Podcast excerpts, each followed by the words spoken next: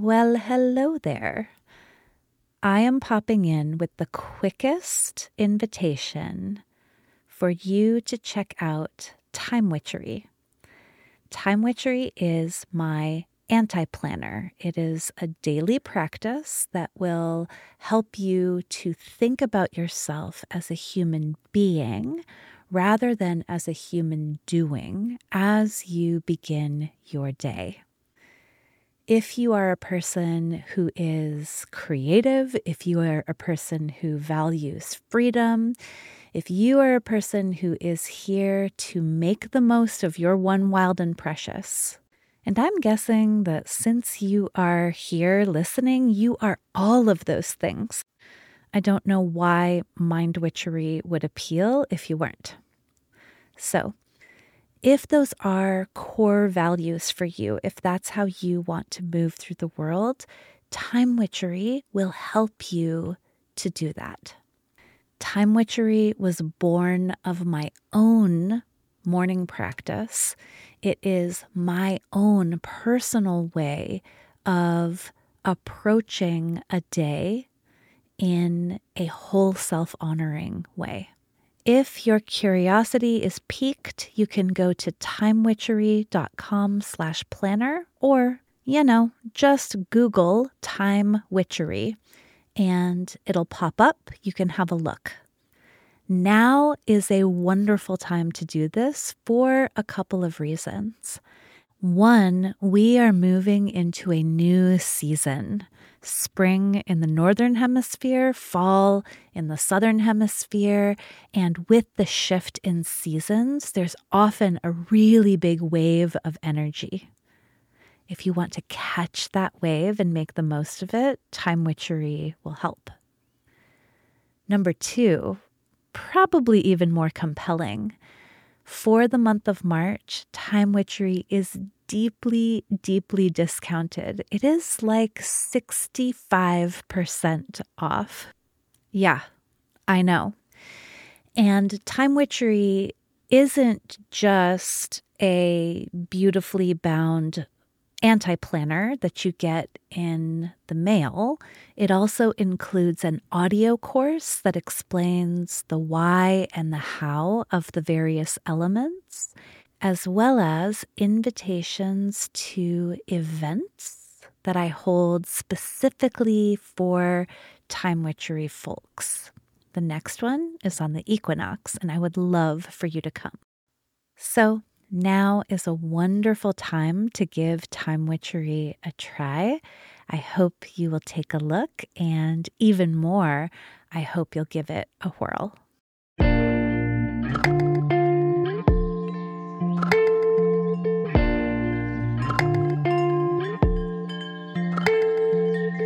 Welcome to Mind Witchery.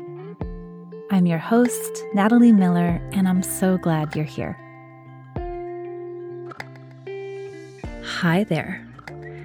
I am recording this on a Monday morning, and it is a Monday morning where there is not a single appointment on my calendar. Isn't that just the most glorious thing? It's such a treat and such a delight and it's it's actually evidence of what I want to talk to you about today because today's episode is about values led living. This is something that is so top of mind for me because it's the current focus of the small group coaching program I lead called Cauldron. So the Cauldron Witches and I are working together to clarify and then to more fully embody our values. One of my values is spaciousness. I love to have room to create. I love to have room to innovate. I love to have space in my everyday life. So when I wake up on a Monday morning and I realize, oh, I have a whole day to do what feels good. I am so grateful to that part of me that knew spaciousness is important and managed to create this life, this workflow in which I have extra space and time.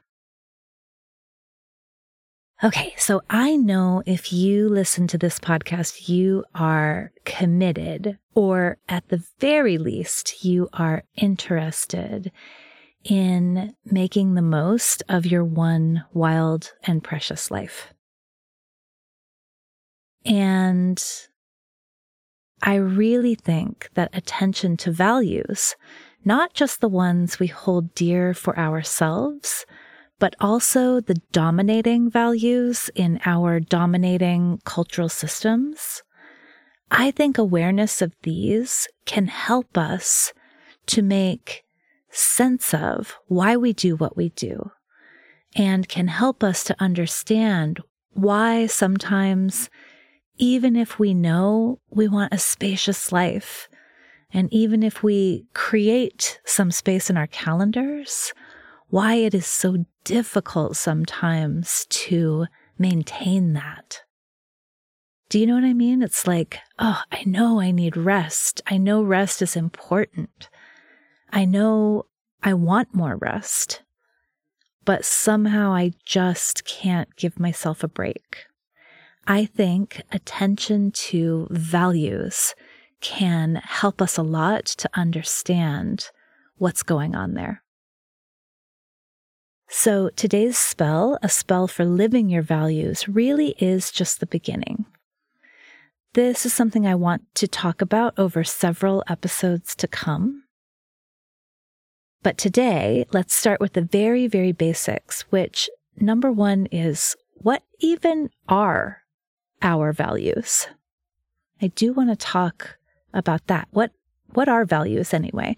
And then number 2, what will help me to discover what my values are? And then number 3, what are some of the values of the dominating culture that are perhaps challenging to or even incompatible with my personal values? Okay, so I want to tell you from the get go, because I love to cite my sources, that my much more nuanced understanding of values comes from a book by a woman named Jenna LeJeune. And Jenna has written this book called Values in Therapy. If you're a coach, if you're a therapist, it is so excellent. I highly recommend you find it because Jenna says so many things that I think are really, really helpful in understanding what even are values. I imagine that you, like me, at some point in your life, you have Googled for a list of values or someone's given a list of values to you. And so maybe you were constructing a mission statement or maybe you were figuring them out for your team or your company. Maybe you were attending a workshop. I mean, hell, maybe you were attending one of my workshops and I gave you a list of words that represented values. But Jenna says, and I totally agree with this, that values are not words. Values are ways of living. They are active. They're not on a page. They are in a life. They are vibes and they are qualities. Values are the aspects of life that are the most meaningful to us. Values are, and this is kind of my thought, the parts of life that wake us up to our lives. So, when I think about my values, when I think about what makes my life meaningful, I always think about those moments that wake me up. I always think about those moments that remind me I am here. I am on planet Earth. I am sentient stardust. Those moments. values are inherent in those moments. Our values are created through, embodied through those actions, those behaviors, those ways of being that make life on planet Earth here most meaningful. Those ways of being that wake us up to the beauty and the possibility in this life. When we're living our values, we are being the kind of person we want to be. We're living the kind of life we want to live. We are we are being the kind of contributor to the grand cosmic potluck that we want to be. So, here's a little pile of questions that I hope will help you think about what your values are. And I'd love to repeat the advice that, that Jenna LeJeune gives. It's really not about finding the exact word for the answers to any of these questions. Like, you don't have to narrow it down to a single word that really works. Okay, so here's the first question What makes life worth living for you? Like, what matters most? We can do big questions like, What do you want your life to be about?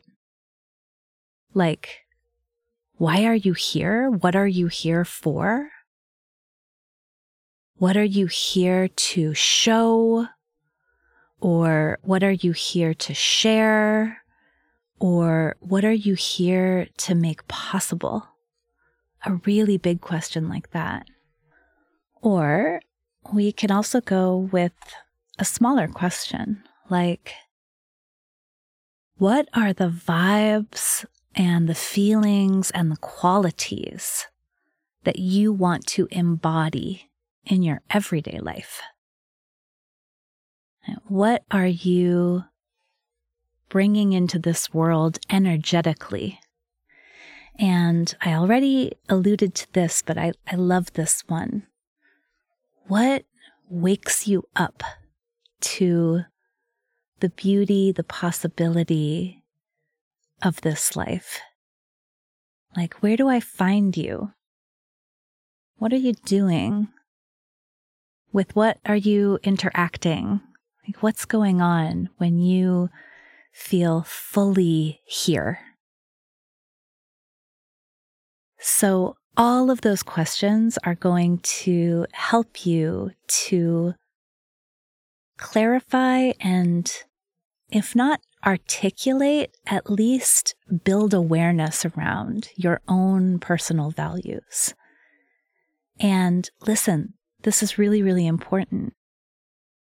Values are very individual. What makes your heart sing, what wakes you up to the miracle of this life, it is going to be a little different from what does that for me. Just like we get pleasure in different ways, we make meaning in different ways. Just like we have different preferences when it comes to all the aspects of life, so too we have preferences when it comes to what matters most in this life. Values are highly individual.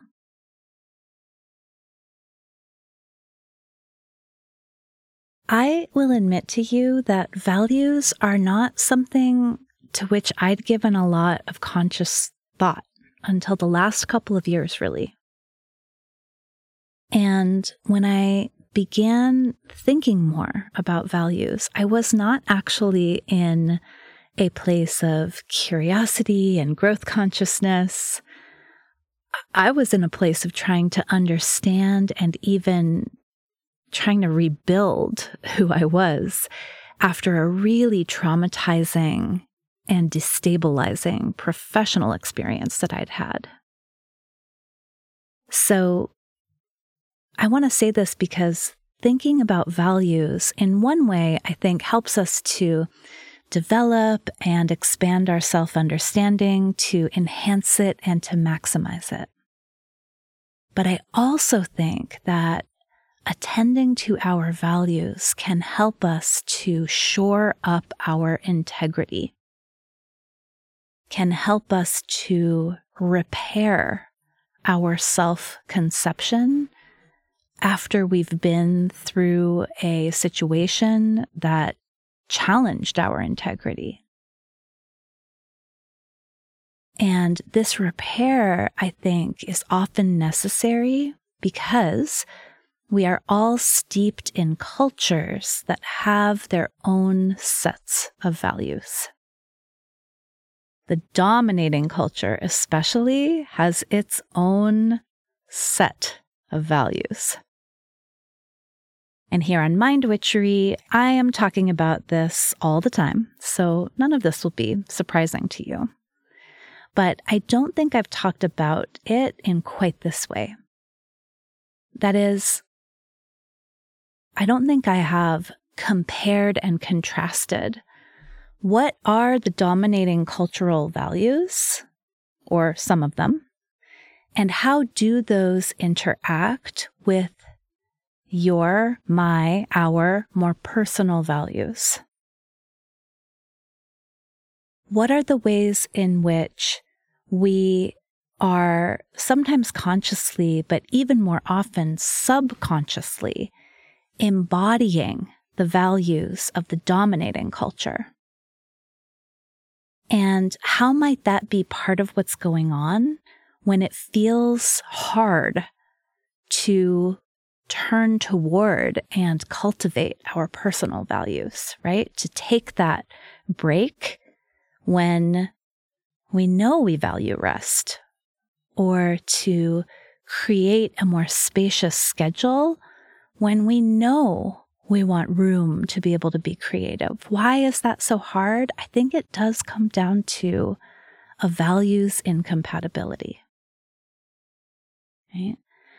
So when our personal values are incompatible with the cultural values that we've been imbibing and have been soaking in for so much of our lives, that's where our integrity as individual humans, our alignment of heart and mind and body and soul, that's where that becomes difficult. Okay?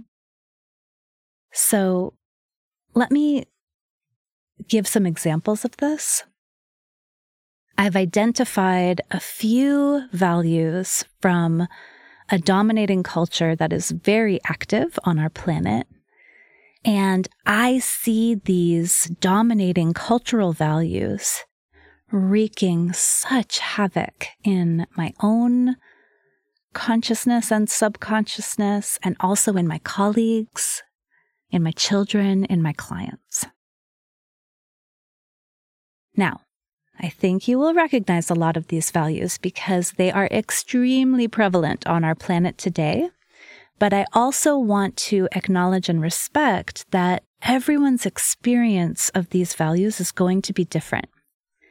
In addition to the main dominating culture that we are swimming in, we also have various subcultures that we are immersed in. There are religious cultures, there are ethnic cultures, there are professional cultures, there are all kinds of cultures that also shape and shade our experience of these values. So I am sharing mine, I'm sharing what I see, but yours will be different. So I encourage you to reflect on how how it's similar and how it's not. All right, so the first kind of dominating cultural value I want to talk about is productivity. The dominating culture loves productivity. And I don't know about you, but when I get to the end of a day where I have been productive, where I've done a lot, I feel great. And there is a part of me that is celebrating productivity. Look at me getting shit done. Look at me doing what I wanted to do. Look at me doing, really. But with this value, there's another part of it that is a little less delicious.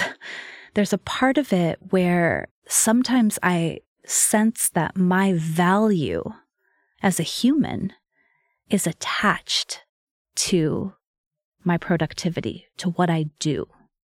I think you've heard of this concept before that we are human doings rather than human beings. So I acknowledge that productivity is something I know has a lot of value and weight in my consciousness and more than I would prefer.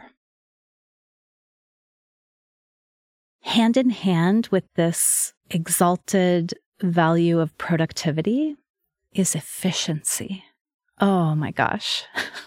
Our dominating culture loves efficiency. It prizes efficiency above so many other qualities. You've seen this, right? Like in healthcare, for example, efficiency is prized over listening. Let's get the people in and out in a timely manner rather than really be with them for as long as it takes. Now, I know that's not true everywhere, but in most healthcare environments, that is how it works. I see a desire for efficiency come up so often when I and my beloveds and my clients are building something new or going in a new direction and we're just wanting it to be as clean and clear and efficient as possible. Like, what is the shortest path between A and B? It's like we're all trying from the very beginning not to have any detours or any scenic routes, not to make any messes, no mistakes, no exploration, no experimentation.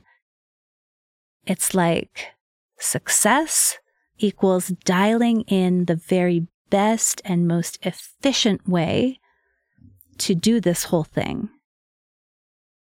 Rather than, oh, success is something that I discover slowly and gradually through trial and error and experimentation and creativity.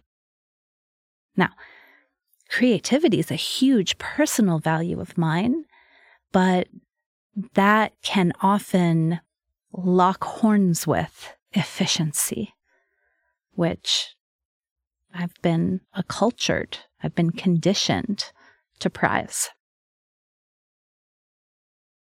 Okay, here's the next one competition and comparison. So, these dominating cultural values ask us to look around and see what's everyone else doing? How's everyone else doing? How does what I'm doing compare to what they're doing? Okay, again, values are very individual, and I know there will be some of you out there who are like, fuck yeah, I love competition. I am competitive. It's meaningful for me, it's motivating for me, it wakes me up to this life. And I love that for you. But I will also say that I so often see competition and comparison showing up in a disabling way. This need to look around and see what everyone else is doing, this focusing on being better than everyone else. For lots of us, it does not actually complement the way we want to be with our co creators in this life. One more value from the dominating culture accumulation. Ooh, we are encouraged to accumulate. Accumulate like almost everything. Accumulate wealth, accumulate properties, accumulate investments, accumulate letters behind your name, accumulate trainings and certifications, accumulate followers, accumulate subscribers. At the very same time, our culture has trouble with clutter and trouble with overwhelm and trouble with the too muchness of life, underneath there is a dominating cultural value of accumulation. Okay, maybe you've already solved this puzzle, but I'm going to repeat those four dominating cultural values and you'll see where they come from. So we have productivity, efficiency, competition, comparison, and accumulation. That, that's all capitalism. Especially the version of capitalism that is dominant on this planet right now.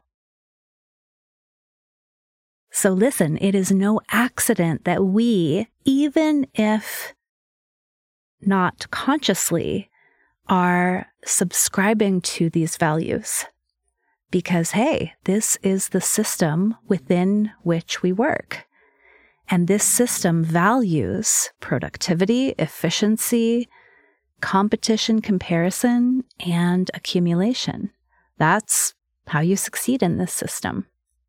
Theoretically, it's what the system encourages, it's what the system values. And so, of course, there's a part of me navigating the system that can't help but also value those things.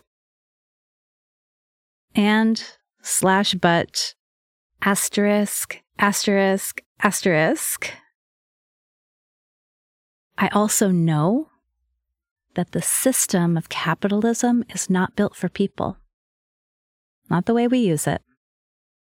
The system is built for companies. It's built for machines. It's built for its own self. Now, I don't think it has to be that way, but that is the way it is. And so, if I'm adhering to the values of this system, if I'm being productive and efficient and I'm always trying to be better than, and I'm obsessed with accumulating and getting more and more and more and more, maybe I will find success within the system, but will it be worth it? Will my life mean what I wanted it to mean? Will I be able to embody the values, the vibes, the qualities that I really want to see more of in the world? Will I be able to be awake and alive to the miracle of this life? I am sad to say I have seen so many cases, personally and professionally, where success in the system and for the system has not actually led to a meaningful life, to fulfillment. Like to a fulfilling life for the person themselves, and even a fulfillment of that person's potential. Okay, now, of course, this is from my perspective. I don't pretend to really know whether or not someone is fulfilled by the values they're embodying in their lives. All I have to go on is to see does their walk match their talk? Like, does their apparent success really feel successful? Does their life feel as good as it looks? Because, very honestly, and I have been here too, so many people that I work with look incredibly successful from the outside, but they do not feel that way. They know their walk is not matching their talk. And that feels terrible. I know from experience, from being in apparently very successful places and feeling so shitty. This is that place where the dominating cultural value doesn't complement, doesn't support, doesn't even allow me to live my personal value. There's a lack of integrity. And I share this because if there is a place in your life where you are feeling out of sorts, an aspect of your life could be your work, a relationship, a family thing, your neighborhood, I don't know. If there's a place where you are feeling like you can't quite access your authority, your personal authority, where you are like, ugh, I am doing shit I don't want to be doing. Why? Why am I doing shit I don't want to be doing? If you're there, I really invite you to take a moment to explore your values, both your own personal values and the values of the dominating culture around you. Remembering that, like Jenna LeJeune says, values are ways of living. Values are evident so much more in our walk than in our talk. So, looking at your everyday life and looking at the bigger picture of your life, you can see which values am I bringing to life? And are they truly my own? Because my sense, sweetheart, is that if you feel either that you are falling short of a standard or that you are doing shit you do not want to do in order to meet a standard, the problem is not you. The problem is a values misalignment. It is a values incompatibility. I so hope that ascending way, way up to this eagle's perch, to look at your life to consider your communities and your choices from the perspective of values will help you reconnect to who it is that you want to be, to what it is that you want your life to be about, and will help you to see why some of the places where you're feeling out of sorts are actually places where your values are conflicting or unclear. Ooh, ooh, ooh, a metaphor just came to me. Have you had that experience where you you have your GPS on and you're driving home and you know how to get home, but I don't know, the GPS is on because you needed it for earlier in the trip or something. But the GPS starts to lead you in a direction that you just know isn't the best one because you know how to get home. You know it's better to turn here rather than there. So it's easy to ignore the robot voice or even to switch off the external navigation and be guided instead by your internal navigation. yeah. So, in this metaphor, obviously, the GPS is the dominating culture. It's telling you, go this way, turn here, do this. But when you have your own clear sense of who you are and who you want to be, when you know your own values, it is easier to disconnect from that voice and to find your own way home to you. So that is available, I think, to us when we are more clear on who and how we want to be in this life. All right, my love, thank you so much for listening today. I hope that as you take a look at your life, you will do so with a very compassionate eye. You can trust we'll be talking more and more about values in the next few episodes. So stay tuned for some more ways of exploring this aspect of who you are. Thank you so much for listening. Bye for now.